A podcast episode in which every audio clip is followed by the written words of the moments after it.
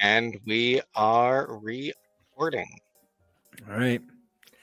Hey, everybody. Oh, okay. sorry, guys. It's broadcast television. You got to count in. Russell, what happened to two and one? okay. I have to show you those movies.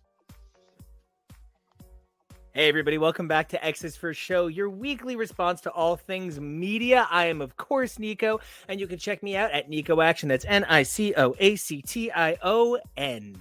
And I'm TK. You can find me at X Nate X Gray X. And that leaves me, Kevo, and you can find me at Kevo Really. That's K E V O R E A L L Y. And we have quite the furious episode in store for you today. You can, of course, check out all of our Fast Furious adventures at X's for Show on all of your social media platforms, every single one of them. Um, but okay, I'm really excited because there's like a lot of things that get me excited in this world. Like, you know, I love too much, I love a little too hard. Um, but I really genuinely, unironically, love these guys, even if I love what we're about to discuss at times a little ironically, right? So, uh, you know, it's a, it's a really fun episode for me. Uh, the guy we're about to bring on is kind of like, um, I'm not even sure what to. He's like sort of like the guy that taught me everything I know, but also didn't try to like strangle me with that information. So like a good teacher. Um, and then He's of your Obi Wan. and I would have learned everything uh, from Joe too as well, but Joey took care of it all in the first place. So you know, uh, He's your both- Jar Jar Binks. I love Jar Jar. I'm only kidding. Okay, yeah, no, and he hosts Legends of the Hidden Temple. Let's do it. Okay, Yeah, the Jedi Hidden Temple. okay, let's bring in the J's, the the two J's, It's The two J J's, and the J J's. Jedi J, the J You J J J. one J, then you get And you that get other, that other J. We've got the J's, and hello, the J's. Hello, the K's. Hello, hello. I am Oh no, you're bunker balls excited uh, to bring you guys onto the show, but that means everybody needs to know where they can find your coolness. So, Joe two, Joey Lou, where can everybody find uh, the two of you? You can find us at 2 Fast 2 Forever, just about everywhere that it matters. Also, cageclub.me for all of our shows, where this show had its humble origins before you blew up into a multimedia sensation taking YouTube by storm. Cageclub.me for everything you need to know. And also, but like you personally. Oh, I'm at Soul Popped everywhere too. Yeah, I was just there. Joey D E underscore at Twitter I and thought, Instagram and things like that. I thought you were like, oh, I was just on all of his social media. No, it's just pages. there. It's true. I was just right there. That happened on a show I was just on. They like four people went on a live stream at the same time on a lark. Oh, that's Social awesome. media. Haha. So, okay, we have to talk some social media stuff. Okay. Everybody knows, of course, that Kevo, TK, and I absorb as much media as we can week after week. Uh, and you know, we bring it to you every Saturday and Sunday ball, as it were, with the amount of drag race we are covering. Good God. Uh, but we're taking a break from all things too gay to even imagine. And we're going to go from one kind of drag race to uh, an equally gay kind of drag race uh, just slightly unrelated. Uh, and we're here to talk about the Fast and Furious franchise, as it were. Now, I've now seen every minute of this fucking franchise. God help me. Uh, Everything. Kevo, you have been seatbelted in like a crash test dummy, like you're some sort of Canadian modern rock band in the 90s. We've Um, seen more than some others thanks to uh, having seen Spy Racers. So yeah, I'm pretty proud of that. This is uh this is the deluxe model. And uh, before we get to the J's and all of their incredible, intricate knowledge on all the F's, Teak, come on. Did you think you were going to get through the intro without me being like, come on, talk about it? What are your feelings about this? Oh no, I knew. I knew we were going there. Uh, are you a big fan? I- Uh, Uh, I saw the first one. It is a very uh, high school movie for me, like that kind of experience going so to many moons the Fast and the in. Furious in high school. Yeah. Uh, for some reason, I saw Tokyo Drift, and I just remember that I was uh, very drunk. Uh, It's a good way to I watch it. Kept screaming Tokyo Drift. Nice. Yeah, Uh, and then I And then I didn't watch another one of the, these films until yesterday when I watched Fast X. So that is my experience. Sounds totally normal and natural and an organic way to watch the franchise. Yeah. So, okay, now I can't wait to get to your reactions, Teak. That's going to be a it's going to be a breathtaking experience. But Joey, Joe, the two of you fly guys, talk to me. What is it that drives you toward this franchise? What makes you step on the gas and go full nos toward family and don't look back till there's Cuban food all over the place? What is your Gisele? Well, so Oh. we first started, Joe and I started our podcast adventure doing a Zac Efron podcast. Uh, I have been doing a Nicolas Cage podcast on the Cage Club Podcast Network. And when we were into our, entering our second phase, uh, my friend that I was doing the Cage podcast with were like, let's do Keanu. And I was like, Joe, do you want to do any, po- like, do you want to do, because we love the movie We Are Your Friends. We're like, let's talk about Zac Efron. So we watched Zac Efron, all of his movies, and we're like, some of these are wonderful, some of these are great. We love Really him in all of them. Some of the movies are absolutely terrible. We never watch these again. And so when we finished that, we were like, what could we do to never watch bad movies again? And we decided to watch a franchise with only perfect movies, only 10 out of 10, watching those movies on repeat forever The Fast and the Furious. Oh wait, but if you were only going to watch perfect movies that were 10 out of 10s, when are you going to start your Police Academy podcast? As soon as we get a mission to Moscow. So, Now- Yes. Joey, I hear you. I hear your side of things, but Joe, Joe, do you have a, uh, four minutes that are going to get spliced into the beginning of this film that tell a different story about how it all happened? No, I I was always a big fan of these movies. Um, I had followed along. I had watched all of them through six as like they came out, and I was just like really fond of them. And Joey was always somebody that was like, "No, I don't. I don't like these movies. I don't want to watch these movies." And when he was like, "Oh man, I watched like Fast and Furious, like I watched Fast Five, and this was a really great movie," and then wanted to revisit them, I was like, "I'm in. Like this sounds great to me." Um, there's just like a lot of really cool things in them that I like that I'm sure that we'll get to when we talk about them. But like, yeah, th- and it's kept me in. So I'm a huge fan now. I like I was always a huge fan, but I'm a huge fan. I still like talking about them, and it's just a good time and good way to talk to Joey. You know, uh, like most people, I came to this franchise for the theme park attractions, video games, and straight to Netflix animated series. So The finer things in life. Oh yeah, you know the um the the Cavassier Mhm. of Fast Ooh, and. Furious projects, you know. Um, but all said and done, we are here to talk about Fast Ten, which is the eleventh film in the franchise. So it's kind of like trying to figure out how to watch Drag Race Untucked for All Stars. Calm down, Big Bear. I'm working on it.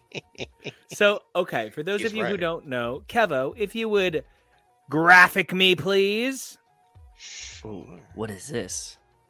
Oh yeah, no, we do it with live graphics. It's real. This hot. is this is Kevo's true form. Like you, we got a taste of. part? So when Nico and Kevo watched all the movies on our podcast, which you can go to cageclub.me to find all those episodes. They're please still up do. there. They're amazing. We heard Kevo's research, but now we're seeing Kevo's research in It's a way that is even more It's beautiful than I could have imagined. Yeah, Some of it's mine, some of it is executing the boss man's uh, research for sure as well. Uh, it's a team effort, and uh, yeah, we love to make things neat and pretty. Helps keep people informed.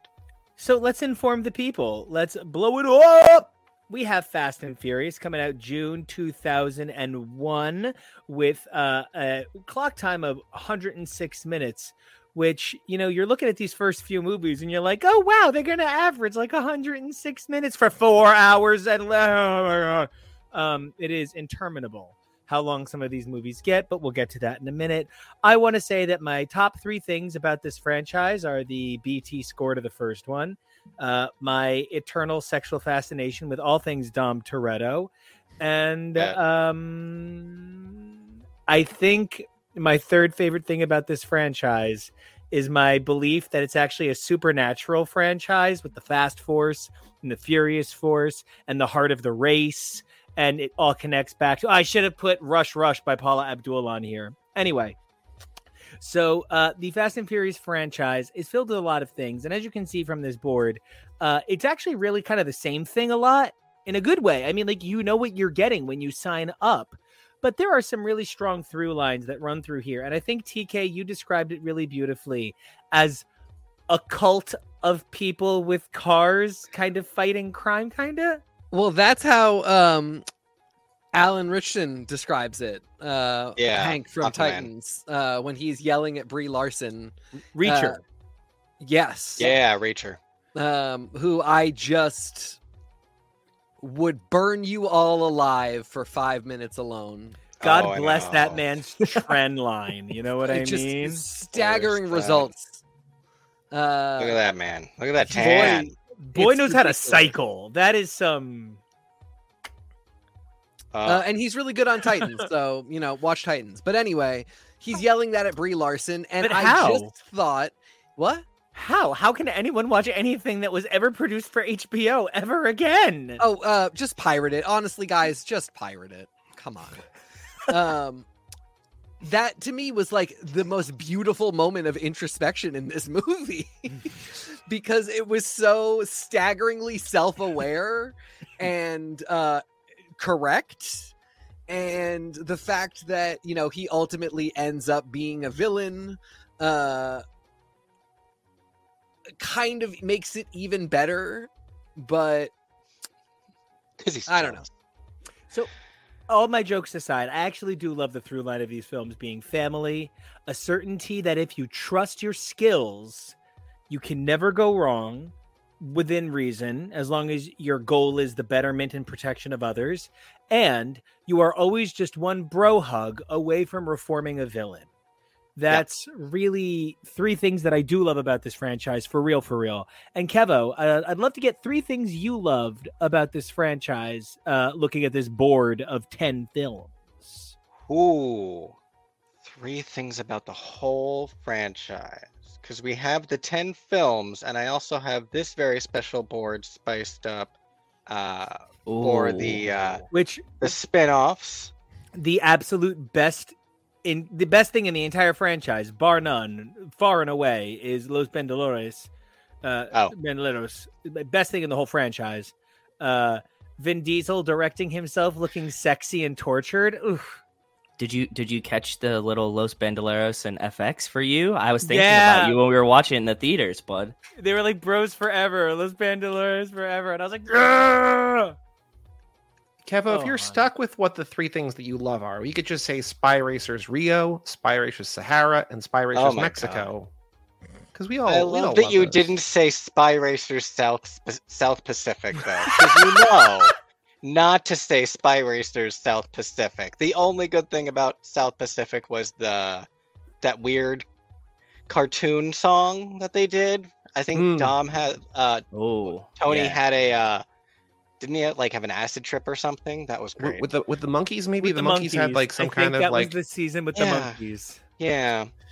Um That's right, TK. There's an animated series for this show, and there's a season with And I- I want tripping people- monkeys. I'm very aware about the animated series. viewing the video to look at that originally released column and look how close those dates are for six different seasons. Let's just talk about that and about how Oh, good yeah. sports Nico and Kevo both were to come back on our show and talk about all of those seemingly monthly, almost monthly. almost monthly.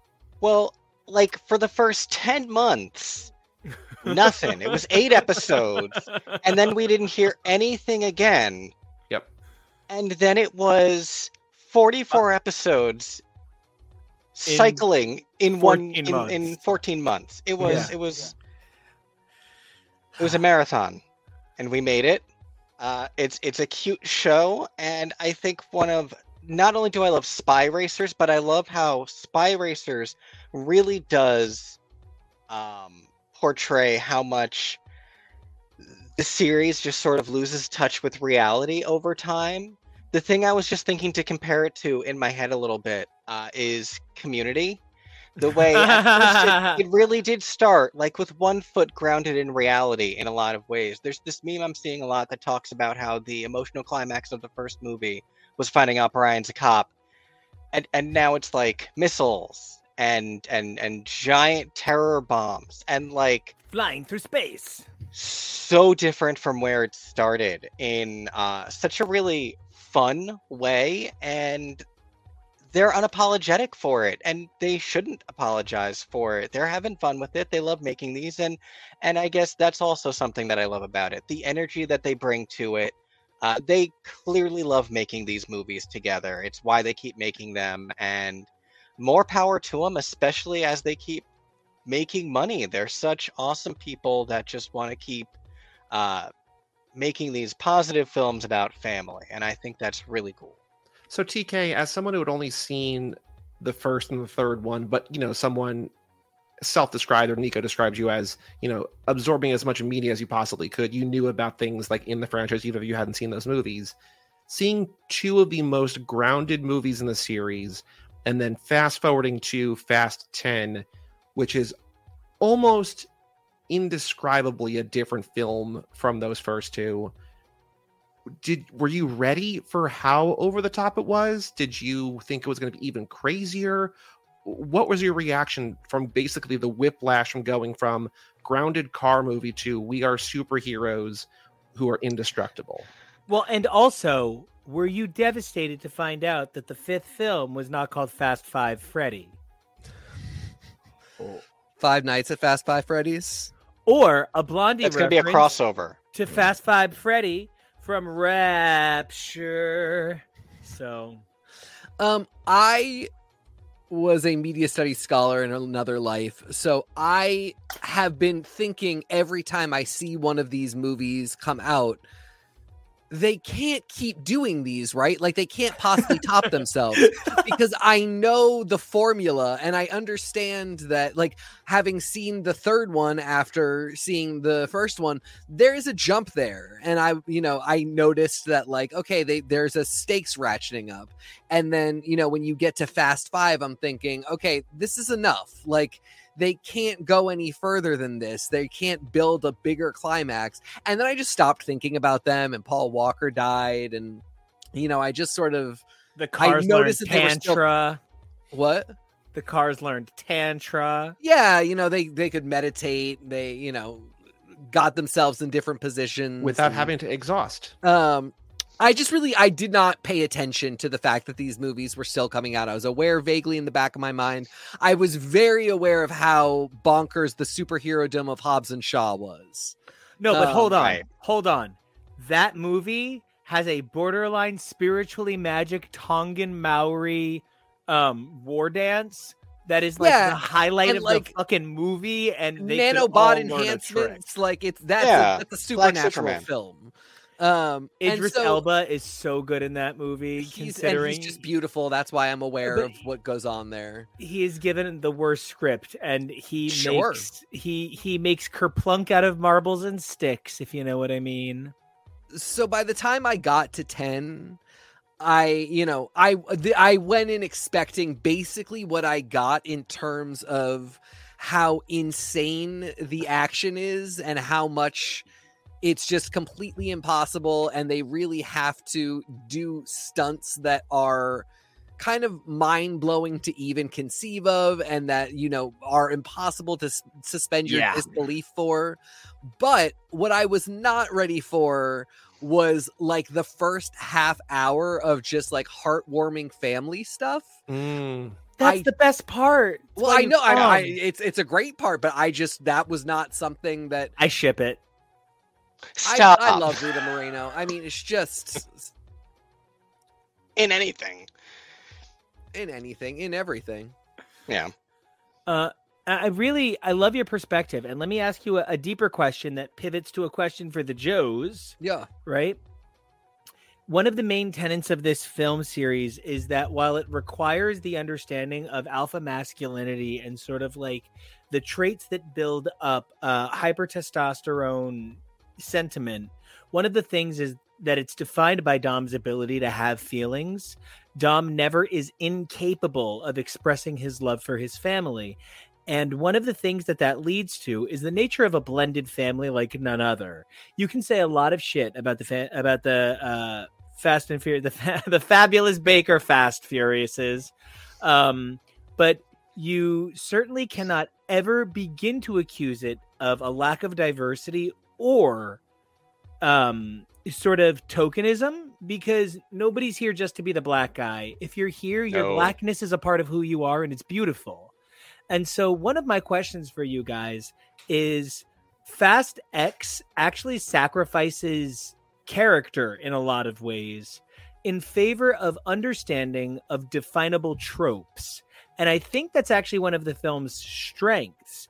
How do you guys feel about not really needing to know the characters to have a good time? Now, that's for you, TK, Yeah. as somebody who doesn't have eight of the films in your background. And that's for you, Joey and Joe, as people whose job it is in a lot of ways to walk people into this franchise, to help people begin to understand it. How do you guys feel about the tropening of characters? And of course, Kevy, I would love for you to bring up the rear. I think that when you put the work into a 10 film franchise with spin-off films and you know sh- shows you you actually do get the time to build up character over time in such a way that when you put the characters into the 10th film and allow them to interact with each other without ever worrying about what the audience doesn't know and you have them speak as though they have these literal decades of history between them uh, and they would reference incidents in a way that is not expository even though there's a lot that I did not know, like for instance, the scene with Helen Mirren, because Helen Mirren fucking rocks. Oh my god, Um, she's so good in every one of these movies, dude. I believe that she is. I had no idea who she was. I just figured she was some kind of informant. And then of course, I get to the scene with Jason Statham and they go, you know, they're they're going after family and it puts her in and I'm like, "Oh, they're both British. Of course that's his mother." Um, Yeah. but the fact that I didn't know that, I didn't feel like I was losing anything from that scene where she's speaking to Dom. I was like, this is just Helen Mirren being an awesome old lady. And by the way, Helen Mirren, I love that this is your English crime accent. Uh, really, that you developed this is a beautiful thing. I'm so impressed with your British crime It's- underlord lady in accent.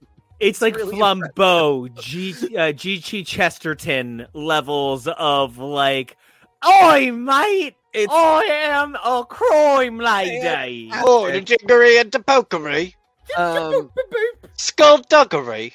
Hey, so uh, yeah i mean i at the end of the day even though i kept note like it took me a while to figure out that uh john cena was actually uh The most beautiful man to brother ever be the blood brother of dom toretto Took them a while too. That's okay. Us, yeah, us yeah. too. So yeah, it's yeah. Of course, it, it, it came, comes late to the franchise. Uh, I'm sorry. I'm gonna bring it up now because we have to. That Dom has a black baby uh, confused me to the point of stopping the movie and We trying. have to, not- theories about that. We have. I mean, they're not. They're And that's also not, not the first true. the first shade of That that is baby. that is the third movie that child has been in, and the third different actor playing that child. oh wow, okay. and they've that's- all looked radically different. I did not think about that. That's important to know. I was in a third Fast and Furious film and it radicalized me. I mean, this is my third one, and I'm feeling pretty radicalized. Um, is Charlize Theron queer in this movie, or does she just have short hair? No, she's the fucking worst thing about the franchise, is what she fucking is. Disagree. Well, I And really like also her, so short hair. I'm, we, we can get to that later, but she's not. There are no queer people in this movie, in this Correct. franchise. Um, Not- I actually, I have some personal feelings that everybody in these films are bisexual. I it it very much Could feels be that right. way, but no same sex people kiss each other at any point. Except Jordana I, Brewster and uh, Michelle Rodriguez don't I'm kiss. about to say no, but no, they- no, no. There is no That'd chance they don't smush parts at some point. I would. I think that is the case. Uh, You know, uh, Paul Walker and Vin Diesel go off to one bedroom. Jordana Brewster and Michelle Rodriguez go off to the other. It's a fun night in that house. It is I think- missing. This franchise is missing LGBTQIA plus characters. That's a huge bummer because it actually really feels like they could be in this movie and be safe in this family. Um, Oh, but I would rather they not be in it and be tokenized or be yeah the butt of jokes than uh you know not have them in at all. So, but I would love you know with two more movies coming out in this like Fast X storyline, I'd love if at some point one person could kiss another person of the same sex. Well, that is something that we've talked about a lot on our show and also specifically with Nico and Kevo. But there is in the animated series, one of the main characters has two moms. And then in one of the video Mm. games, one of the main characters is non binary. And so they are trying on the periphery, but they have not yet made their way into the thing that like is the most visible that the most people see. Yeah. Um, But you which guys is have- unfortunate. You guys have such a progressive view on it that you say, you know, you could see the way that people read them as, um, you know, non-heterosexual. Not that necessarily they are on paper, but so talk to me about how that fits into the tropism for you guys. Because again, I use tropism in a good way here. I think it's a strength of the film. It's an acceptability by virtue of there's room for everyone. And it sometimes is letting the actors speak for the characters. How do you guys feel about that as, you know, Fast and Furious Sherpas? Joe, you want to go for it? Yeah, I think that actually, like, yes, they do exhibit a lot of tropes, but the things that we like about the movies is actually how rich and deep the characters can get at points. And that's always what we're watching these films for is to like watch them unfold and have deeper emotions than just what they look like or, you know, their giant muscles or whatever is going on. So I- think that tropism, you make a great point that it makes it an easy entry point for people that maybe haven't watched all the films to have something that they see they like, they can latch onto in a character. And like the ability to be able to find someone in these films that you can see yourself in, I think is a huge positive for them. Like if Mm. you if you're any like nobody's not and nobody's not cool in these films either, right? Like everybody is like the coolest person you know, and they look Except like Tej and every- Roman. Even they're kinda cool, right? So- but yeah, exactly. It's Yeah. just all love. Hundred percent. I just I love picking on Tej and Roman because they're the best. Oh yeah. They're kind of the um waiting for Godot of this whole situation. Waiting for Gal No, Gadot. No, waiting for the, the, the most boo character ugh, uh, that ruined a moment for me. What, Gal? Yeah, Yeah. It, it could have only been worse if not she a- were played by Natalie Portman. He's not Uh, a gal pal. I this is a, a that, Blonde this is a Natalie Portman? take Natalie Portman over Gal Gadot. Um, Oh. Well, th- you know, there's a whole history of Gal that or you can she's, like- assume at least there's a whole history. I, I I did. I went and looked this up because I was wondering if like we were getting a prize of the entry of Gal Gadot into the franchise, or if this was a return. So I did look it up, and I was bummed to learn that. But uh, you know, here we are.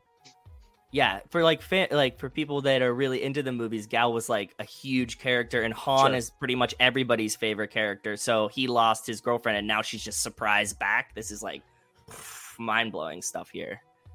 Now, Joe, we, Joe, we, Mm-hmm. Mm-hmm. Joey, um, I, I think one of the things that's the best about your relationship with this franchise is you are a, sort of like a a realist dreamer about it. You see a lot of the film's best potential that's between the lines, but you recognize when the lines fall a little short of delivering that clarity for Okay. people outside of doing the mile by minute trip that you and Joe are doing, uh, you know, breaking down this franchise to. So, my big question for you becomes as a guy who knows these films like you know real people, how does the simplification that sometimes the script allows for play into your understanding of what these films are?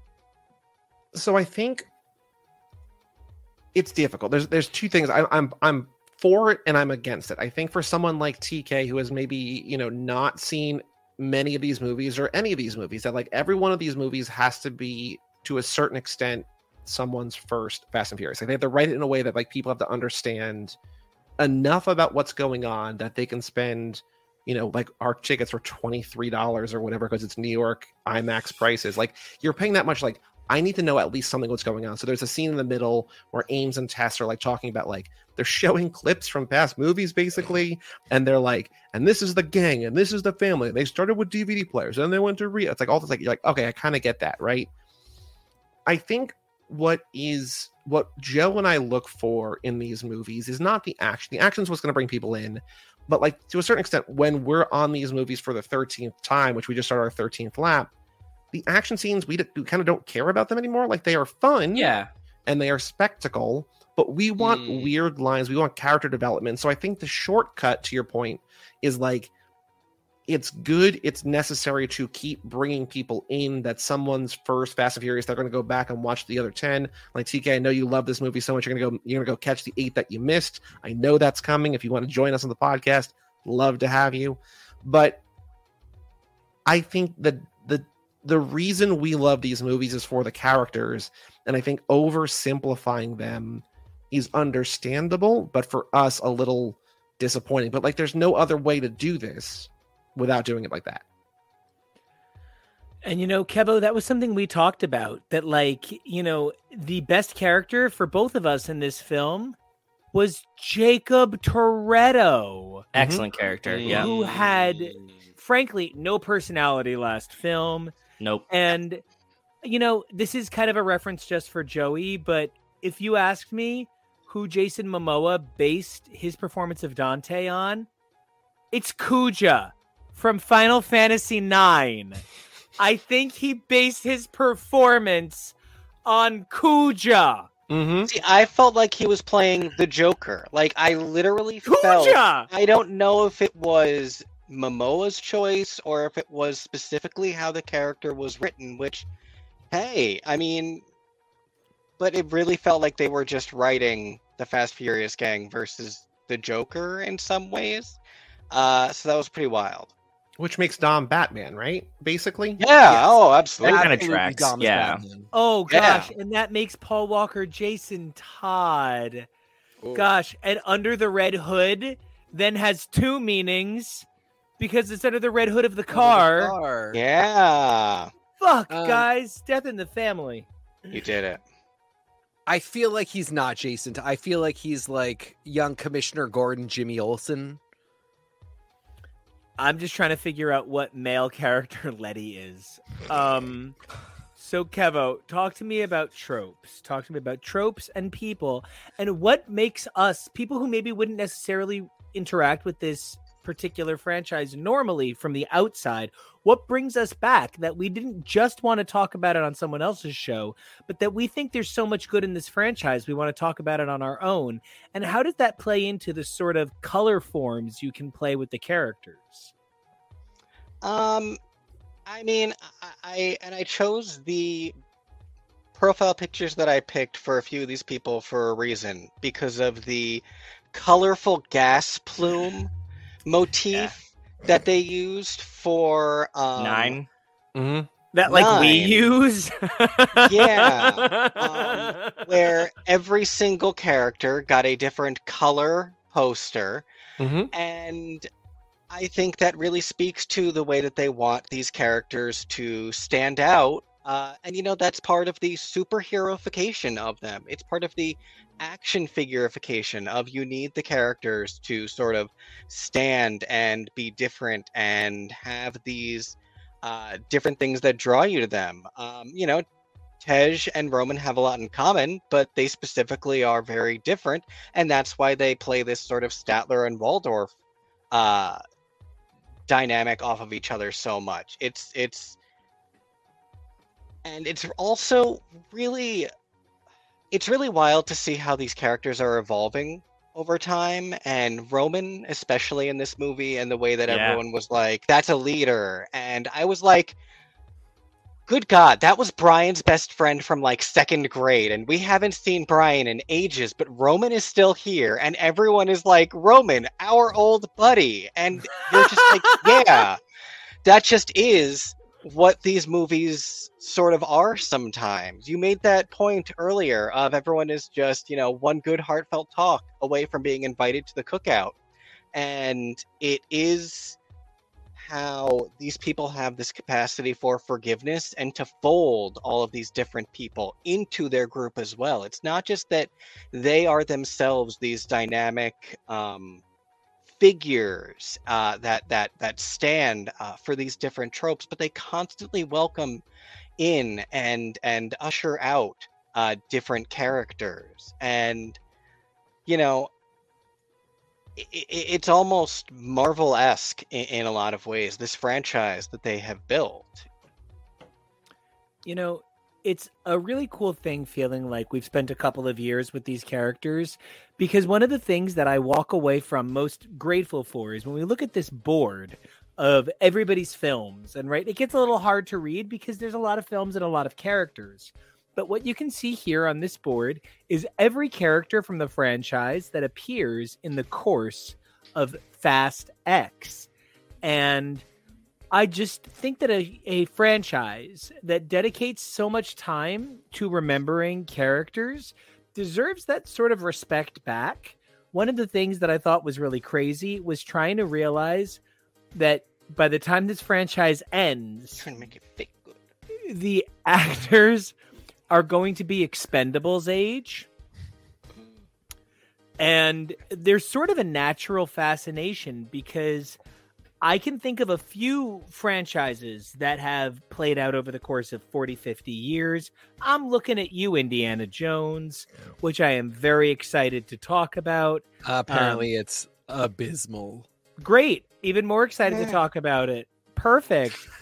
Indiana Jones and the whip crack of old age. So I'm here for it. I did but, like his quote that he's just like, "I'm an old man on a horse. I want to look like look an old, old man on a man horse." On it's a like horse. he's leaning into it, right? They're not gonna they're not gonna fix that in post. Let him be an old man on a horse. Yep. And I think the thing that it draws my attention to is this might represent the most long term consistent form of regular serialized soap opera media in theaters. I don't Ooh. think any one thing has gone as long as this has. And my biggest problem with Fast X to finally move to this movie was this felt less like a film and more like a collection of YouTube shorts mm-hmm. addressing every character in the franchise. And that left me feeling kind of cold my biggest attachment in this film series is watching Dom overcome someone try to hurt his family. Dom's source of strength is his family, but it also becomes his weakness. Don't poke him in the family, it makes him stronger. Don't poke him in the family, it makes him weaker. It sort of becomes a hit points versus attack points situation the more you go after Dom's family, the fewer his hit points. But the lower his hit points, the greater his attack becomes. This film lacked an understanding of balance. Any actor entering a script has to think about highs and lows of a scene, has to think about how to dynamize their script. This film failed to dynamize because it treated each moment as a five star video rating instead of as a film moment. That's my big criticism of this film. And then I want to do really big positive takeaways too. But I would love to get everybody's how do you feel about this as a an 11th movie in a franchise? What did this film mean to you as a standalone versus entry film in a franchise? And I'd love so to this, go down Oh, perfect. Uh, I was about to say, I'd love to go to whoever's got one. I was going to say that this is something we've talked about a lot over the last couple of weeks since we saw this movie on our show. And I think for people who don't know the backstory, it's important to know that Justin Lin was directing this movie and then left production a week into shooting, not a week into production, a week into shooting, and was scrambled to be replaced by Louis Leterrier. And so he's given a lot of interviews, understandably, over the last couple of weeks as the movie's come out. He's doing promotion for it. And he talked about breaking this out as a, se- a season of TV as opposed to a movie. Because I think the thing that's on the screen now that that Kevo just navigated away from, but like the the amount of characters, and not all these people are in the movie, but like the amount of people who have importance within the franchise and also like importance to the box office and egos and everything, and nothing bad. Just like you have 15 or 20 enormous names that were like leading actors in movies that you have to get into the movie and i don't know how you do it so i don't i agree with you nico i don't think it's necessarily a movie especially since it ends in the middle of a scene or the middle of three different scenes i want to talk to kevo about that that's a conversation started that we've tabled on our show because i want to ask kevo as the story guy the kind of arc we'll get to that a little bit later hopefully Mhm. but i think that the fact that this works at all is kind of a miracle Yeah. even though I. I wish that it was more of a movie than just a collection of like setup stories to a later payoff. Joey was saying that like he he had a problem with exactly what you're saying that it kind of ends at this point and it's not a movie and I think that eventually we're going to have to contextualize this with the other half of the film. It's never going to be understood or analyzed as its own. It is clearly a part 1 of a two-parter and in that sense like I can't judge it on that merit yet. Although I do think that like the running the four different sto- like four simultaneous storylines and kind of just cutting it up i think that was the only way you could balance it or bring any balance to this. Like joey said with how many characters you have it makes it really really difficult. So actually splitting them apart and having divergent storylines kind of worked better for me than ha- putting them all in a room like they usually do or a majority of them in a room and then having kind of everybody fight for attention and screen time I love both of those perspectives, and I think they really highlight why people might come back to these franchises so endlessly. And speaking of people who've come back to these franchises, Kevo, you know, you are a guy who says, no, no, if that is called, you know, comic issue number three, I don't care that it's part three of five. It should be issue number three. How did you feel about Fast X and its part in this bigger picture of serialized storytelling adapting the screen it fits on. Um, you know, I think a lot of it even speaks to what the Joes were saying, uh, where so much of this is going to be recontextualized once the story is out, and uh, in a way that I think is so different from even something like Infinity War, where Infinity War stands as a standalone film as the Infinity War, but this really turned out to be like the first part of a two-parter, like a two-part episode, and or maybe two. We don't even know, and that's something that is my boy's little... coming back, so there's going to be three because my guy's coming back. Yeah, and that's something that is a little bit more complicated than I think I've seen on film before. Um, I perhaps wish I'd been expecting it a little bit more because to me, in a lot of ways, this didn't even feel like a film, as sort of like a mini series. Uh, where there's these serialized chapters and then there's the big cliffhanger and it's really more for me agita of not knowing where it's going to be going, not knowing how it's going to unfold. It was supposed to be there's one more, and now, surprise, there's two more. But there's always all these rumors of there's going to be a female led film, and there's still all these entries for there's supposed to be another Hobbs and Shaw. And, And, there's also was- one that Vin has mentioned recently called The Torettos, which we know nothing about other than a title, but there's going to be another movie maybe called The Torettos. So And all of that is really great, but it's just a matter of you were like, this is it. This is the end. And Mhm. something that it gave me flashbacks to was, of all things, toward the end of Steven Universe's run, when they were doing all of these really climactic, like, driving toward an ending things, but they weren't saying the show was ending or anything. And then, like, they were like, it's a movie. We're doing a movie, and then we're doing a final season, and then that's it. And it just came out of nowhere. And it's just a matter of wanting to be prepared for what I am watching. And I think that's where um, it sort of gets me uh, with it being such a strange way to tell the story. It's not even that it's bad. Um, and, you know, like you guys said, there's so many characters that they want to make sure all get featured. And so you have to, like, cycle through these stories at a mad pace at times. It's the only way you can make sure that you get everyone featured. And you know, it's it's what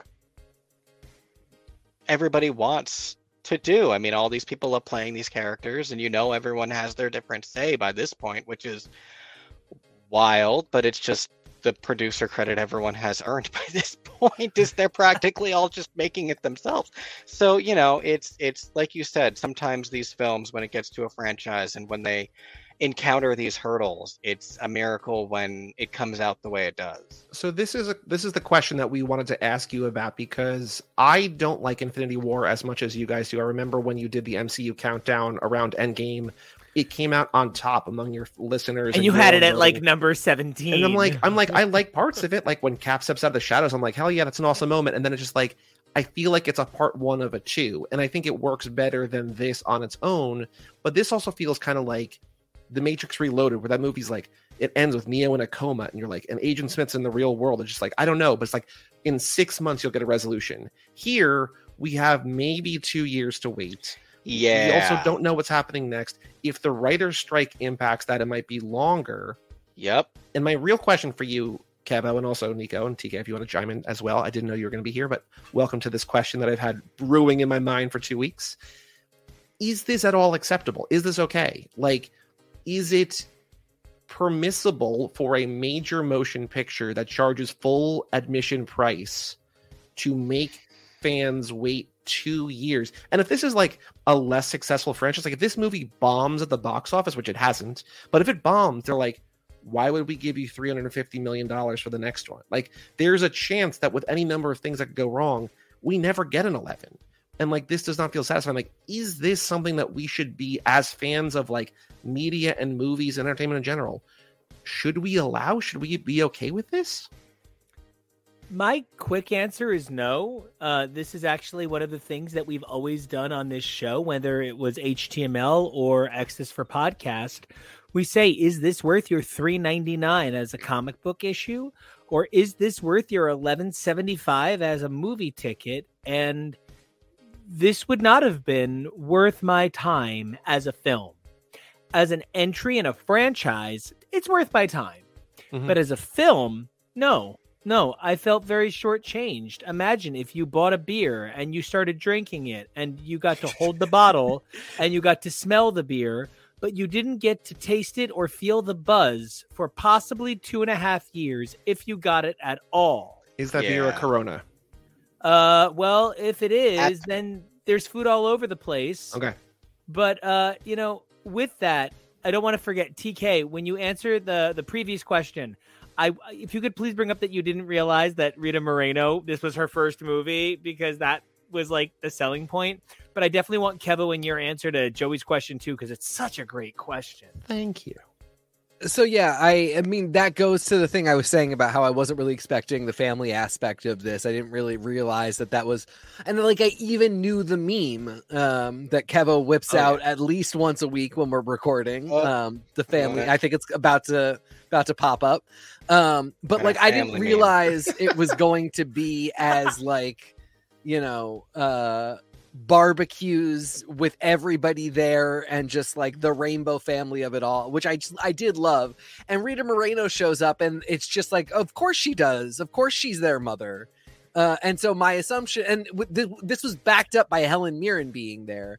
My assumption was that she had just been in the other movies that i hadn't seen uh, so Man, you know, I, I was very love so much. Sorry, sorry. I love so much that I'm like, were you ready for how crazy it was? And the answer was yes, but you were not ready for like how normal it was. Yeah. like that's what threw you, which is so weird and It's wonderful. wild to hear. Yeah. I agree. I'm I'm loving it too. Yeah. Um, 100. percent That's that is exactly correct. I was not ready for the kind of normalcy and just like you know that he hugs his fucking kid. Like th- Mhm. there, those were the Yeah. moments. I was like, I don't, I didn't realize they did that.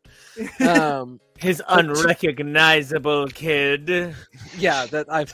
I'll leave that one alone for now. There's a scene in the ninth movie where he calls his kid, like thinking he's about to die, and like, make sure you do your homework and you listen to Uncle Brian. Like, there's like a real tender, like phone call. Like, they take the time to be like, no, he's a good person and a good father. Uncle off screen. Um, so you were saying But to go back to the question, um, yeah, I'm I'm totally good with it. I think uh, after you know decades of cinema we're kind of running it's the kind of the like the what's happening with this movie internally as well. We're running out of things to do. It's boring to just release movies the same way now um, we have to take some risks and we have to kind of make some assumptions about behavior. The fact of the matter is, if you build up a 10 movie franchise, people are probably just gonna go see the 11th. Most people who care will go, and there won't probably will not yes it is a risk but there will probably not be such a backlash that you made a mistake by splitting them up in this way when you can definitely make a second movie. I remember the first time i really thought about this was kill bill.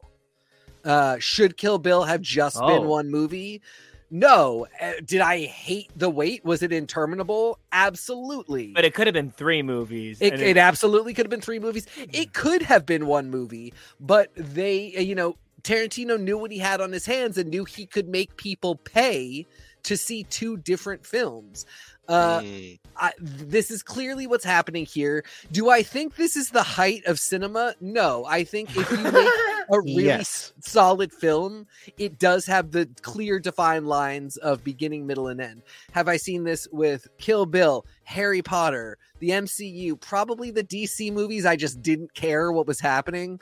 Um, but yeah, uh, to me, it's just like make four more of them and you can't understand a single one of them unless you watch all four because they've just already done so much. It's the reason why I'm like, drive the car into space, but do the Elon Musk Tesla to Mars and have it be part of the Fast and Furious franchise. Been there, done that. Oh, that was last I don't movie. know what else they would do. Well, time Um, travel, like we we talk about a lot because Yeah. like they they literally do. So there for years, TK. I don't know if you had heard, like if you had picked up on this, but like for years, the meme was like they're going to go to space. It's going to Yeah. be There's crazy. nothing left, like you're saying. Yeah. and they went to space. They Right. literally sent a Fiero into outer space. And so we're like, Two how do ago. you how do you up space? And it's like, well, time travel. And so in this movie, Cypher shows up in a DeLorean. They make two or three jokes about time travel. Like they know that we're all collectively like, you're gonna one up yourself, and they haven't done that yet. Like when Jacob unveils the cannon car, it's like, is that a time machine? No, it's just a car with cannons on it, but like it looks like a goddamn time machine. Yeah. So they know what they're doing, and like it would not be surprising in the least if in Eleven or Hobbs or whatever there is time travel, right? Like it's going to happen at some point, or it's not. But like the the bar, as you've been saying, has been set. Like one up yourself, go crazy. We've already suspended disbelief. Keep going. I mean, I think Sure. probably like things like AI will be become huge. Like they'll start talking about quantum computing as it relates to cars and in They'll future pull stuff from. Spy Racers that they did, yeah, where like yeah. someone tries to set off all the volcanoes in the world, and they have to Yeah. stop that. Well, Um, and Kevo, but, but because like the Mission Impossible movies are also doing this, so like it's you know it's. I, I to me it's it's all kind of expected and exactly on course. I think it would be more disappointing to me if at this point they were just like, "Yep, we just you know made another one, beginning, middle, and end, and it's done." Um, I'm more excited It's about this franchise crime. now, knowing that I bought in and I have to go watch another one to see what Ooh. happens with Jason Momoa. so Kevo, I have to ask you Joey's question. How do you feel about this as an entry in a larger thing? Is this for you like the David trilogy and Animorphs, where you'd be real screwed if you just tried to read the second one? Or is this for you like any old book of Animorphs, where it's just like, well, fucking Yeerks and puberty? Where's all this Animorph stuff coming from today? okay. Um I you know, the thing that I really felt on this movie more than anything is the like as the plot was developing and as we're finding out who the bad guy is, I was like, it's another person that Dom wronged in a previous movie who's coming back for revenge it's just going to keep happening and eventually the answer is just you have to retire so that was Oh. like because you're just going to keep pissing people off and they're just going to keep coming for you and the cycle is just going to continue. So in that way it sort of felt like this is just a perpetual cycle. Um was am i afraid or was i afraid at any point that we're not going to get a conclusion to this film? No. Even with the writer's strike, even if this bombed, knowing how dedicated Vin Diesel is to the projects that he loves and how hard he would work, I would and and just the day and age that we live in where so many things get second third fourth 20th chances i no i don't think we're not going to get a conclusion to this story in some way shape, or form. Even if it's just a los bandoleros form we'll get something. I'm not worried that we won't find out what happened to these characters or anything like that. Uh, it's really mostly i don't like appreciate or think it was a good risk with not having the next one in the can, not being ready in a year with the next installment. The fact that we don't know is it going to be 2025? That's already way too long. It Mhm. might be 2026 or Mhm. longer just for the next one and there's supposed to be another after that and they're talking about it's still not done. So this franchise is going to be going on for like 26 years Well, at a certain the- point. And it's new- and it's totally fine to keep going but like i want more in that time not take all of that time to tell just two more movies. You want the spy racers effect or just like pull another season out of somewhere. But there is the news Somewhere that in came out this between. week where there's apparently a new movie called hobbs which is going to come out before 11 and that supposedly is already written. So like if that's the case they could theoretically shoot that this year and release that next year. Because like they they have enough movies that like we always thought when hobbs and shaw first came out they're going to go hobbs and shaw f9 hobbs and shaw 2 F- whatever you know what i mean? And then covid happened everything ground to a halt. And then vin and the rock had a falling out and who knows whatever is true of any of that right? But like there's enough movies that they've announced or teased or previewed or whatever that they could do one a year and that feels like enough. Like you know we don't have to do the marvel thing of three or four a year but if you give one major summer blockbuster a year that's incredible and i think that fits the void that you're talking about.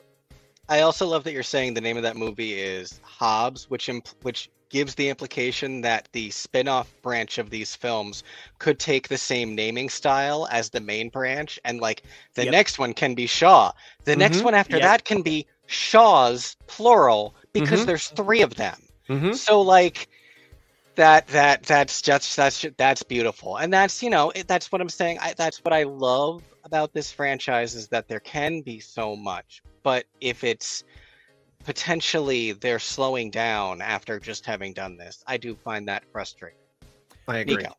Which brings me to a question. I think that Vin Diesel's really, you could almost convince me it's Synthol. He is always so flexed. Other than Vin Diesel's gigantic fucking old man biceps, which daddy choke me, we're, where I'm here for it. um, I'm gonna lick your bald head. I think the other thing that this film offers is, guys, over under. How many days of shooting do you think Brie Larson did? 10. That's gonna say 10. high. I was gonna That's- say that's, six. That's under that. I that. would say five. Yeah, she and I get did. that she too. did Izzy five. bridge stuff, prison stuff, bar stuff. The bridge there- and the bar, I think, took longer than you guys think it did. No, I know, but she's not in the bridge the entire time. You know what I mean? Like, I think was I there think a it's fourth travel location too, she was? She's she has the scene in the black box. She has the scene with Michelle Rodriguez. She has the scene at the bar, and she has the scene at the bridge. Right. So, So, yeah, maybe the, the eight the- days. I think it's less than 10. I don't think it's a lot, but I think it's also the thing where it's like they made such a big deal about getting Brie Larson in the movies, and understandably so. Like she leads a Marvel movie, she's Yeah. an Academy Award winning actress, and then She's got a she's on screen commercial. for eight minutes, right? Well, and but- like, How many of these actors did it in that? How many of these actors, like you know, fucking The Rock, Dwayne Johnson, charlize. Charlize Theron, like how many John actors filmed exactly John Cena, the most beautiful man in the world. He's very How many- handsome, and just I love that they d- d- drove a plane out of a plane. That was fun. That was I was like, okay, I'm TK, there is so That much was action you're gonna love. You're gonna love Yeah. in these movies. There's so Yeah. much you're ta- you're hinting at that you don't even know. So fun. They've done this all before, and it's been beautiful. I fully believe it. So, how do you guys feel about how many of the actors that uh, were basically uh, the equivalent of Bond in a Bond spoof uh, in terms of filming days on set for this? I think that's the way to do it at number 10. Uh, what I'm really impressed by is that they added people. Uh, you know that they added Rita Moreno, that they added Brie Larson. It's starting to feel like DLC though, bro.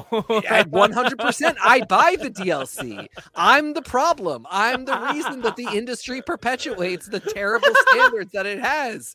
I will buy the DLC without thinking about it, then hate it and buy the next one.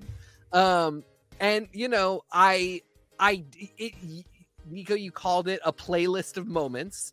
And I kind of was like, that's all I want. I don't want something that's more involved. And like, I got who everybody was without like I did a little bit of research because I have to come on a show and talk about it. But like I said, the Helen Mirren thing was the perfect example. I was like, okay, this is like an lady in the underground know who can give them information. They're just having a cool conversation. Helen Mirren brought in a new accent. It's great stuff.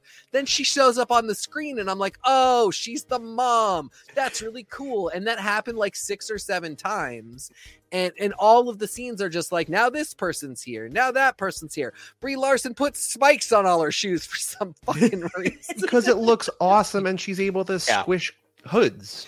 uh, yeah she Anything's better squishes hoods she smashes balls. I so get it. I'm obsessed with it. I just thought it was really funny that they're like her thing is spikes uh sold. Um so i'm confused. Are she and um scott eastwood kurt russell's children No, Scotty he is not. Just She yeah. is. she is definitely his child but yes. Scott Eastwood, even though he's called Little Nobody, Yes. is not.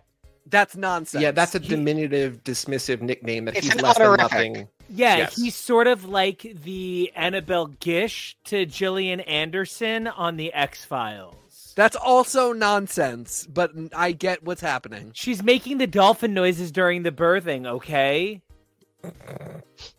And that makes Tess William the baby.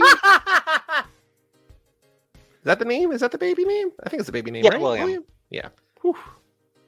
Glad I pulled that. I would have felt very disappointed in myself. Nico, I have a question for you. Can I ask you a question? Absolutely. So there's a big thing that people have pointed out that you know people have written into our show have loved that we loved in the theaters. The music in this movie is incredible. They finally used Gasolina, which feels like it should have been in every Fast and Furious movie, hadn't been up to this point.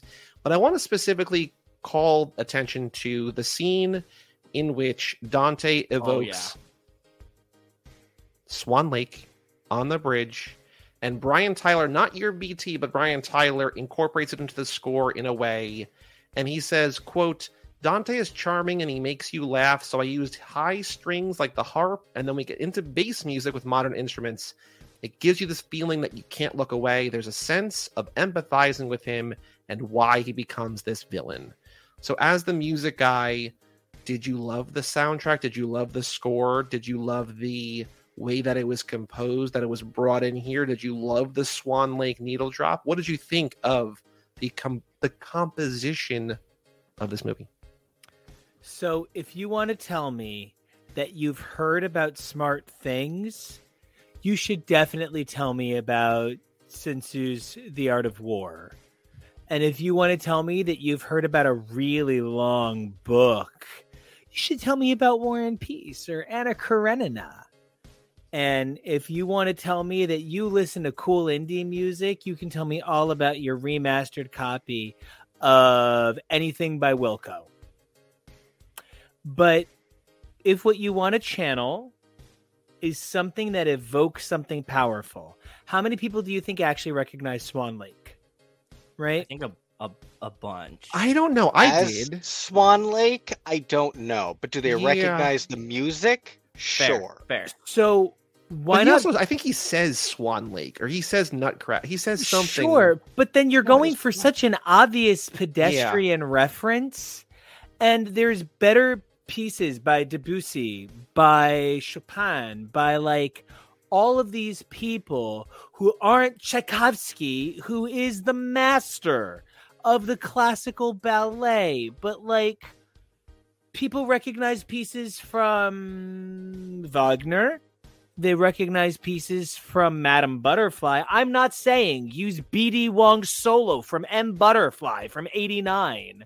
But I am saying I can see why these are standards, why references that are standard references are standard references. But when I've seen a hundred other people reference Swan Lake, I mean, like when you say Swan Lake. I immediately go to Black Swan, and now I don't Mhm. care that Fast and Furious did a pedestrian take on something I've seen Natalie Portman, the greatest actress of her generation and TK's favorite. Um, I've seen her, you know, fucking smash fucking vag with Mila Kunis. Like, I Like, do love that movie. you give me a fucking break. How are you going to make a reference to Swan Lake that comes anywhere near the two of them smashing fucking clits? And it's just not going to happen. This is not the answer I expected, but it's the one I should have expected. Yeah, probably. So, uh, to that, until you can give me a Swan Lake reference as powerful as Swan's Crossing, the uh, WB esque WPIX 4:30 in the afternoon, then 4:30 in the morning soap opera starring Sarah Michelle Gellar. I just don't think you have the Swan reference to make me go quack quack, bitch. Quack quack, bitch. Okay. A, a duck goes quack. Uh, if I could take a swing though, because I am a huge fan of Brian Tyler. Um, I'm so sorry that I no, don't I know don't- the sound that a fucking swan makes. It's like a Honk goose. honk. They honk. honk, It just Yeah, happened. go honk. We all know it. right, I forgot. Sorry, Kevin, you go. Have a- are you on coke? Not right Um, now. And you know, I don't disagree with you that I didn't enjoy it. Uh, and most specifically, like this is what's making you feel this character is sympathetic. No, nothing about this villain was sympathetic. Uh, he was entertaining, but no, there is no. You killed my daddy, so now I have revenge. No, shut up, Brian. No, there is nothing that you could have played over that scene that would have made me in that moment connect with that. No, there's no connecting with him. He, the scene He's with him playing psychopath. with the dead bodies. Mhm. No, there's no sympathy. There's, there's, he's, and that's okay. Uh, it's okay for a villain to be that, but I'm not interested in anything like that. And I swear to God, if he turns up at the cookout in two movies, I'm gonna It- be so mad. It Kind of has to happen though, right? I don't. No, think that it's this one's too to. much. He needs Okay. to blow up. He mean, needs to be shot into the sun. I think I think he is going to be shot into the sun. I think the interesting thing about him is he points to the question like are these guys really the good guys? Like you're not supposed to sympathize with Jason Momoa, but you are supposed to kind of be like hmm. he's not wrong. They do like wreak wanton destruction wherever they go and leave a path of bodies in their wake. And I can imagine it's like the the Invisibles. The first thing that happens in Grant Morrison's The Invisibles is that one of the guys shoots a henchman, and it the, the trauma it informs the rest of the series, Series, because like superheroes leave bodies in their wake, and we just are like, no, they're the good guys. And Jason Momoa is not someone you're supposed to sympathize with, but you are supposed to be like, they did kill his dad and take all of his money, like His hot, he's- hot dad. his hot, hot dad, breeding a hot, hot son. His hot, Uh, hot dad. Everybody just like money. I mean, the cycles going on on that set is somebody in charge of that specifically. I have to believe. Um, but to your point of like the musical cues, I obviously I didn't have the moment of sympathizing with him, but I did have this moment of being like. They know what they're doing here. They are giving us a villain that is making us stop and be like, well, points have been made. And when you contrast that with some music that is like stereotypically for the the sympathetic villain, it does something interesting.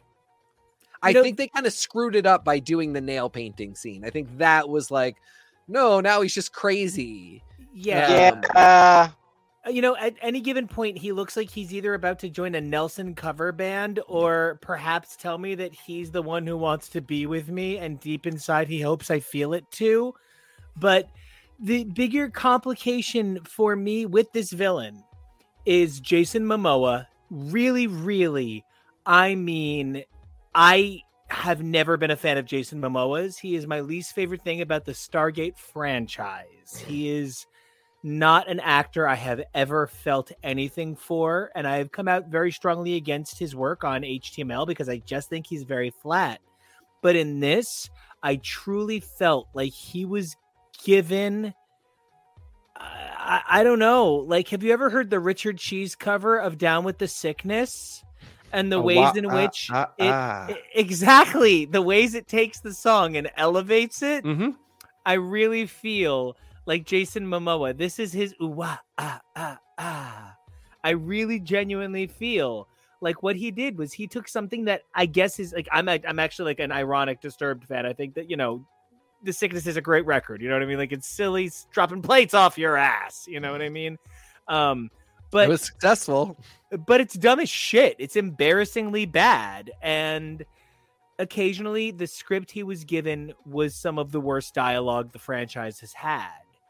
And not that the franchise has nothing but bad dialogue, but the worst of anything is not good.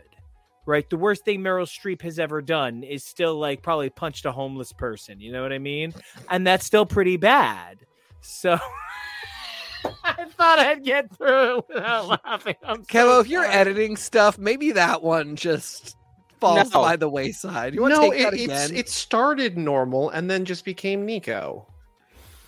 Anyway, um, I, just do thought he think did a I really do, it great does job. feel like he was given a script and a director was like, I don't know, just have fun with it. What what were you thinking of doing? Just go with it. Like, do whatever you want. And he kind of did. I don't feel it does not feel like he was directed. It does not feel like this performance was pre-planned by the production staff. It feels like that he was told like what do you want to do? How do you want to ham this up? What would make it the easiest to like kind of get it out? And this is his kind of like silly over the topness that works regardless of how hammy the dialogue is. Now, how did you guys feel about Dante? Like Kevo, Joey, Joe. How I- did you guys feel about uh the villain with the biggest perm? I, I kind of liked him. It looked like so for me. One of the biggest things I took away and why I liked Dante so much is because it looked like Jason Momoa was having a fucking blast doing this character. Oh yeah. like he looked like he was personally enjoying it, and it just like exudes off the screen for me. So like I can't hate on anybody that's having that much fun doing their job at all. Yeah, So good on that. And two, I also have like a side theory that I don't think that his character was supposed to be as prevalent in this movie as it was, and it possibly it could have been like him and Cypher split bad guy duties, but they liked it enough that they gave him way more screen time than I thought that he was originally going to get. They were like, "Oh, this looks like he's having a blast. Everybody else seems like they're having fun. He's doing a good job." Like keep going. And they're just like they're just right because i mean they're changing the script. We know that justin lin leaves in the first week. Like they have to be you know updating moving the script around a little bit as they're shooting. So they're like just keep writing it. We'll just keep shooting it as you write it. Like go. It's And, like, Dylan McKay syndrome. yeah. Dylan McKay was so cool that even though he's only supposed to be in one episode of 90210, they literally on the spot kept writing new dialogue for Luke Perry so that his character would stick around. exactly The opposite of Eric Balfour syndrome. Ah. Yeah, or everybody else on Ellen. Oh, boy. Hey. I, I think one thing that this franchise has always kind of lacked is a strong central villain. I think everything like what stands out is the team comes together against whatever faces them, and it's like Great it's. AI against the world, or it's this, or it's that, but it never really had like somewhere you can point to like that's a great villain. Like Deckard, Statham as Deckard in Seven is the best villain. By Momoa's up there. Momo was up there, if only by process of elimination. But I also think, to Joe's point, he's having a lot of fun. He's fun to watch. I like the nail painting scene. I think it all works to to really show like they like they have not really gone against someone who seems not afraid to die. And I feel like there's Ooh. something about him that's unhinged in a way that feels new and refreshing Yeah. for the franchise, which I'm excited by.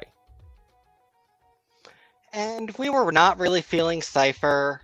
Uh, for as much as we all love Sh- Charlize, uh, you guys have a show about Charlize. Like, we think she's great.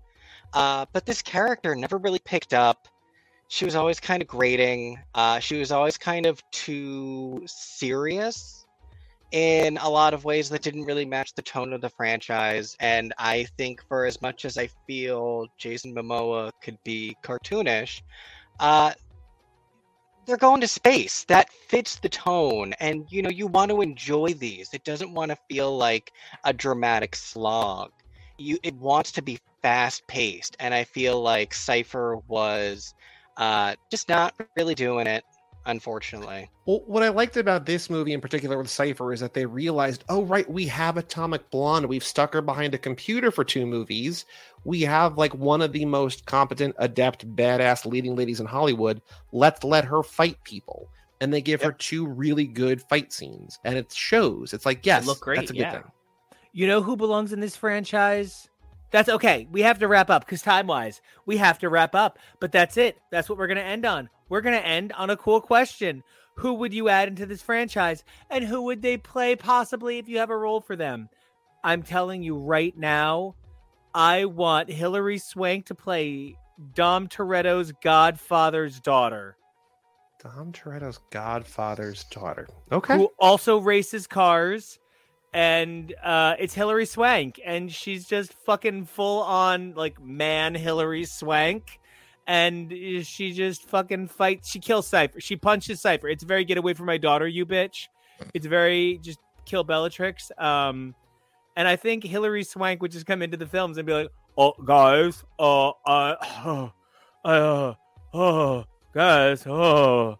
in that way that Hilary Swank is in every film and gets Oscars for it because it's great. She goes, uh, she, what Charlie on Sunny is funny. She plays very seriously, very often. And I just think that behind the wheel in a Fast and Furious movie. She Oscars. does give Gail the snail. Yeah. So, guys, who would you add to this franchise? And if I could add anybody else, uh, it would just be uh, I don't know, just somebody silly. Like I would add like I... actually somebody like ridiculous for fun, just for the good laugh. Like Martha Stewart plays Martha oh. Stewart, who is still like a drag racer, but she's Martha Stewart. Like just something for silly, but like either was... Hilary Swank or Martha Stewart, please. I was gonna go with the low hanging fruit because we're talking to you guys and just add Tyler Posey in as Jacob's I mean, yeah. son, and then uh, he's Jacob's son, and you get you know Uncle Dom right there. Uncle Dom, yeah, yeah. Uncle Dom. Exactly. You want to subscribe to my OnlyFans? it's thick. Love you, Tyler. The rumor for years since Hobbs and Shaw was Keanu and I feel like Keanu is a natural mm. fit. Apparently, uh, Alan Ritchson, we were talking about him before, took the Keanu role that was originally supposed to be Keanu as the lead of the agency. Yeah. Um, but scheduling conflicts, he dropped out, and Alan Ritchson took that position. But better, he, better job there. Seriously. Yeah, I, I would want Keanu, Keanu to be a good guy. You still got room to have Keanu in here somewhere, right? So let's yeah. get him in there. And Zephron, why not Zephron? Always well, he should have been Scotty. Little nobody. Like, that's yeah, the whole thing. This. Yeah he's so fucking roided out for that uh, super wrestler movie he's making coming up. Oh, yeah, that's great. right. I've heard great. That. He looks yeah. like truly deformed at this point. It looks incredible on it. As a guy who appreciates, you know, roid gut, he looks really like none of the guys in this movie could carry the weight that Zac Efron carries on that frame. And I wonder if because uh, it's John Cena, The Rock, like wrestlers, literal wrestlers only. I wonder if that's part of the danger of casting a Zephron when he's so thick fucking beef well, he was ripped for so long, and then didn't he say, Joe? He's just like, he I don't want to do this quit. anymore. I'm tired of said, having to work out all the day. And yeah, he said after sudden... Baywatch, he was done doing this, and then we saw the preview for the wrestler movie, and we were like, Zeph, come on, man, like, because he was he was just like dicking off with Bear Grylls for like a year and a half or longer, and we were like, that's mm. good. Looks like he's living his life, and then like, no, he's all juiced up again. I don't know if he wants to be good for him, if you can handle that trend cycle and that trend cough doesn't freak you the fuck out for the first 20 minutes, good for you. So, Kevo, uh, TK, uh, who we adding uh, to the Fast and Furious? Uh, I'm. I was trying to like think of a good queer male actor. I want to go with Lee Pace. He's excellent he, choice. Oh, he'd be good, good age this. for this bunch. Uh, he is stunningly beautiful. Uh, you know, he'd probably throw on a few pounds of muscle to be in one of these movies. Uh, he is the guy who comes to the barbecue and tells everybody it's okay to kiss each other. And he also says, while we're here, let's play bodies, bodies, bodies. And they're like, how do you know about that game? and he did put on a good amount of size for Ronan. Yeah, know, which I feel Mhm. so bad for him about. Yeah, like uh when uh Kumail All of did them, it though.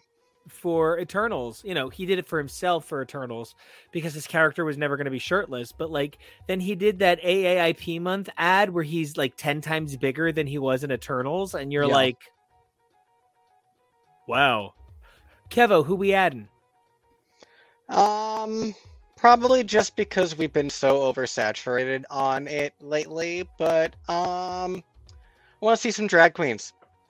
Oh, Let's uh, let's get let's let's let's find an excuse to get some sort of uh mini episode Trixie in one Mattel. of these. Trixie Mattel driving Barbie's dream car. Um, perhaps there needs to be some sort of uh, closing scene of Birdcage esque shenanigans where they need to disguise themselves and get the help of some local drag queens.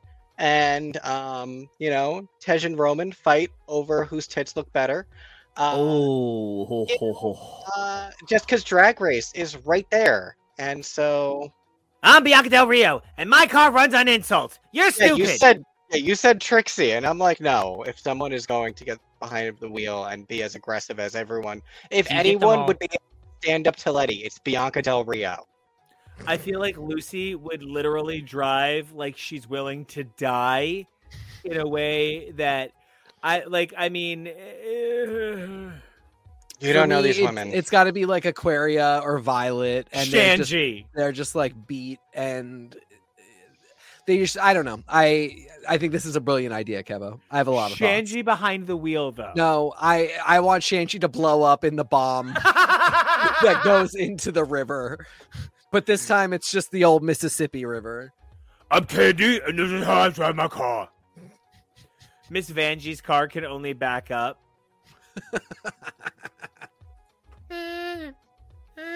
Ferris horn is oh.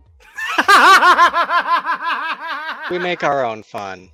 Valentina's horn. I was uh, gonna say Valentina car- actually would be a fucking banging option. She refuses to take the thing out of her. Uh, I'd like to keep the sham on, please. Okay, so back to back to cars, um, and not just hot girls.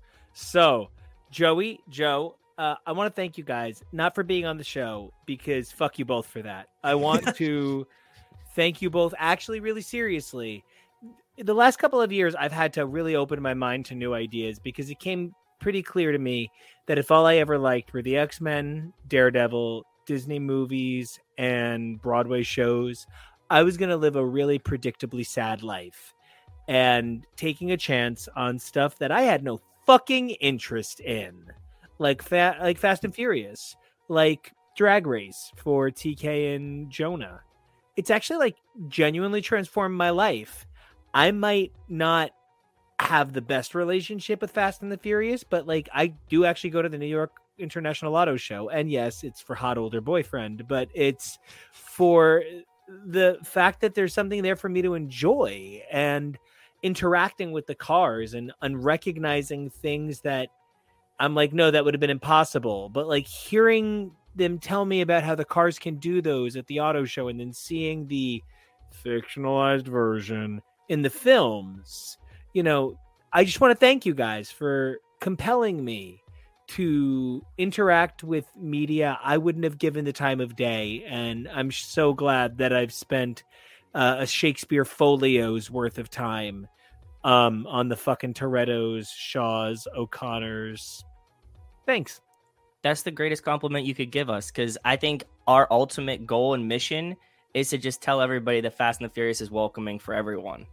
And like, you might not like cars, you might not like action movies, but there's going to be something for you. And they want everybody like involved, and they're very well. It's about family. Like, they want to bring you in. So I'm glad that you're on board now. And Case in point, I don't like cars. Joe doesn't like action movies, and we're here. You know what I mean? yeah, And moreover, it taught me about the universality of concept. The fast force, the furious force, the heart of the race. Obviously, they're silly made up things, but actually, that there is a straight man and there is the explosive man. That there is the character whose heart is treated as a magical idea. These are just true of fairy tales. These are true of every fairy tale. These are true of every action movie. I might ascribe silly terms because of car terminology, but the idea is actually that the Fast and Furious is as universal as any story gets because it's about man and machine working together to overcome societal odds, not insurmountable, incalculable fate odds. And I'd love to get uh Kevo, you know, as the guy who's been with me on this whole thing, and TK as the guy that I literally just was sort of like, go watch this. Um, and I don't know that I asked you. I think I was like, Joey and Joe are coming on. Go watch this. Um, I would love to get your guys' reaction to sort of that idea that this isn't a franchise about cars. This is fuck. I, it's like it's like Miss Congeniality, and I really do want world peace. After you, Keva. Sure. Um, and I mean, yeah, I, I, I, I love the way you're describing them, almost like fairy tale tropes or like superhero tropes. My biggest disappointment from this movie, I'm not joking. I turned to you and was like, they, they've not even mentioned NOS more than like two times this whole movie. I'm so mad. Do they even still use NOS? I don't even know. So I was so mad. That's where they get their magic powers, and they didn't Except mention the in gummy Spy berry Racer. juice. What's the stuff in Spy Racers that gives you your magic powers? The drink, right? Yuka. What is it, Kevy? Is it Yuka? Is that what it's called? No, it's something Oka. Yoka? No. Yoka. Yoka? Yoka. Yeah. Yoki? You were so close. So close. Yoka. We'll look I it think up. so. That yeah. sounds right. I'm giving my closing remarks. I can't look it up. It is Yoka. Y O K A. Yoka, Yoka, Yoka, Yoka, Yoka. Yoka. Yeah, we love the song. we love the Um, song and the monkey. But yeah, that's exactly. We love these things. We love the jingle. I would love to see them to mention Yoka in in the movies because, um, you know, uh, all of this cross potential uh, between all the different avenues of this franchise and all the different things that it brings, it's just fun. And uh, people make such a big deal of so many things, and especially franchises where like this thing is 22 years old. Is it weird and complicated? Yes, it's 22 years old. If you don't like that, don't go to it. You can go watch a different movie. You can even go watch a different action movie about cars that's less complicated. But like so many people just want to yuck this series, which is just, you know, TK just had the experience of this is his third one, and he's like, yeah, it's just cute. It's just let people enjoy it. I do think definitely let people enjoy it. I, you know, uh, one of the others I compared it to that has a similar situation in terms of how many movies have come out that it's doing one this year that it has a definite sequel coming is Mission Impossible. And I do feel like I see nothing in Mission Impossible that excites me at all except Rebecca Ferguson who is just the best actress. Um and who we were watching in Silo, guys. I don't know if you remember. Is she the female lead? Yes, Oh my god, she's so fucking talented. It She's- she's phenomenal. Television. so uh, she's in Mission Impossible now, and it, that's the only thing that interests me. But um, you know, there are two franchises that I was looking at prior to you know talking about this, and I, you know, I was thinking about prior to us knowing we were doing this particular episode, and I really do think that there is something unique about the Fast and the Furious franchise, its longevity, its connection to like the roots of it in late 90s early 2000s culture and like the celebrities that they brought Uh-oh. on who Paul Walker was when that franchise started like Paul Walker of Varsity Blues Blue into- Crush. Fast yes She's into Fast that. and Furious Blue Crush I really like those were the teen idols of my day and the fact that so many of these people grew into the adults of this movie that they pulled in people like Brie Larson uh I just think all around uh it's very cool and interesting and i i think you guys are right there's something for everybody and even like for somebody like me who does not like cars doesn't really care about action movies like the fact that they're pulling this off is worth the spectacle to go check out uh in a way that is very fun like just to see what nico called the playlist of cool moments is a ton of fun and does definitely make me want to go back and see what caused all of the references that are in the playlist. The only other thing I need to shout out is there was an article, and I think it was on uh, maybe Collider. I don't remember now, but it was like the biggest mistake this franchise made was killing off John Cena when he's clearly beginning to bald from all of the testosterone supplements. and that this film franchise is the only film franchise to make room for all For bald bald men. men and that the hottest the soon to be hottest bald man in literally history like John Cena and anybody who knows me knows what I'm about to say John Cena is as close to Gene Kelly as you're going to get Um, I think it's very possible he's going to have not died. Very clearly, uh, everybody on the plane is going to have not died. Yeah. So, you know, I think, I think it's possible. I will say, check out the last few episodes of 2 Fast 2 Forever because we have posited multiple ways in which Jacob could not be dead. So, Yeah. I know- think he's such a get at F nine, like but at, at the ninth movie. I would be surprised if they were like, nailed it. We're gonna kill that guy. be a real shock if it was a wipeout. Um, but I I do want to say that uh, I'm not sure where we lost Joe to. Hopefully he pops back in before we say goodbye. But um, I truly truly uh, do hope that John Cena isn't dead because he does contribute so much to this film. Uh, I just I had such a great time. I had such a great time watching it. I had a great time talking about it.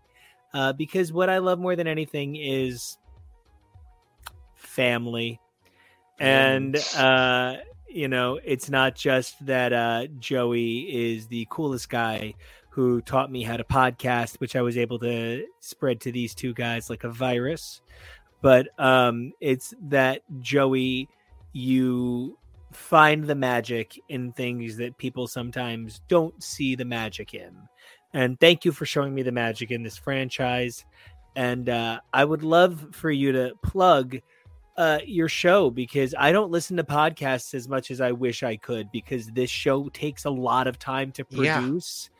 But I do make the time to listen to 2 Fast because it is Aw. it's a it's a quality product, right? Because I, I do such a straight guy pop. I need to gay it up for Pride Month. So um please by all means uh pimp your ride tell us all that we need to know about Cage Club, your products, and shows that go vroom vroom. Well, first of all, thank you for opening your heart to how do I want to say this? Opening your heart to take the magic in, I guess, right? Like it, you know, it's a two-way street. It's we showed you the franchise, but you have to be the one who walks through it. Like that's the Matrix thing, right? Yes. All right, it's fine. Um anyway, 2 Fast 2 Forever every Tuesday, wherever you get podcasts. We're in the middle of wrapping up the end of five or six or seven straight weeks of like bonus episodes where we're talking to everybody we've done an entire lap with to talk about this movie in particular. So if you want lots and lots of Fast 10 talk, 2 Fast 2 Forever, um, at 2 Fast 2 Forever on every social media platform, 2 Fast 2 Forever.com for our Patreon and bonus episodes and all sorts of fun stuff over there. Um, I wish that Joe was here. He's having, I guess, computer issues, but uh, yeah, no, it's it's really fun. We alternate Fast and Furious movies with related movies, so we don't only talk about these. This lap we are talking about the theme is planes, trains, but no automobiles, which are movies with a central vehicle or chase scene with anything that's not a car. Um, so we got some train movies coming up. We got some boat movies coming up. We got some motorcycle movies coming up. Lots of things to check out every Tuesday, wherever you get podcasts at 2 Fast 2 Forever.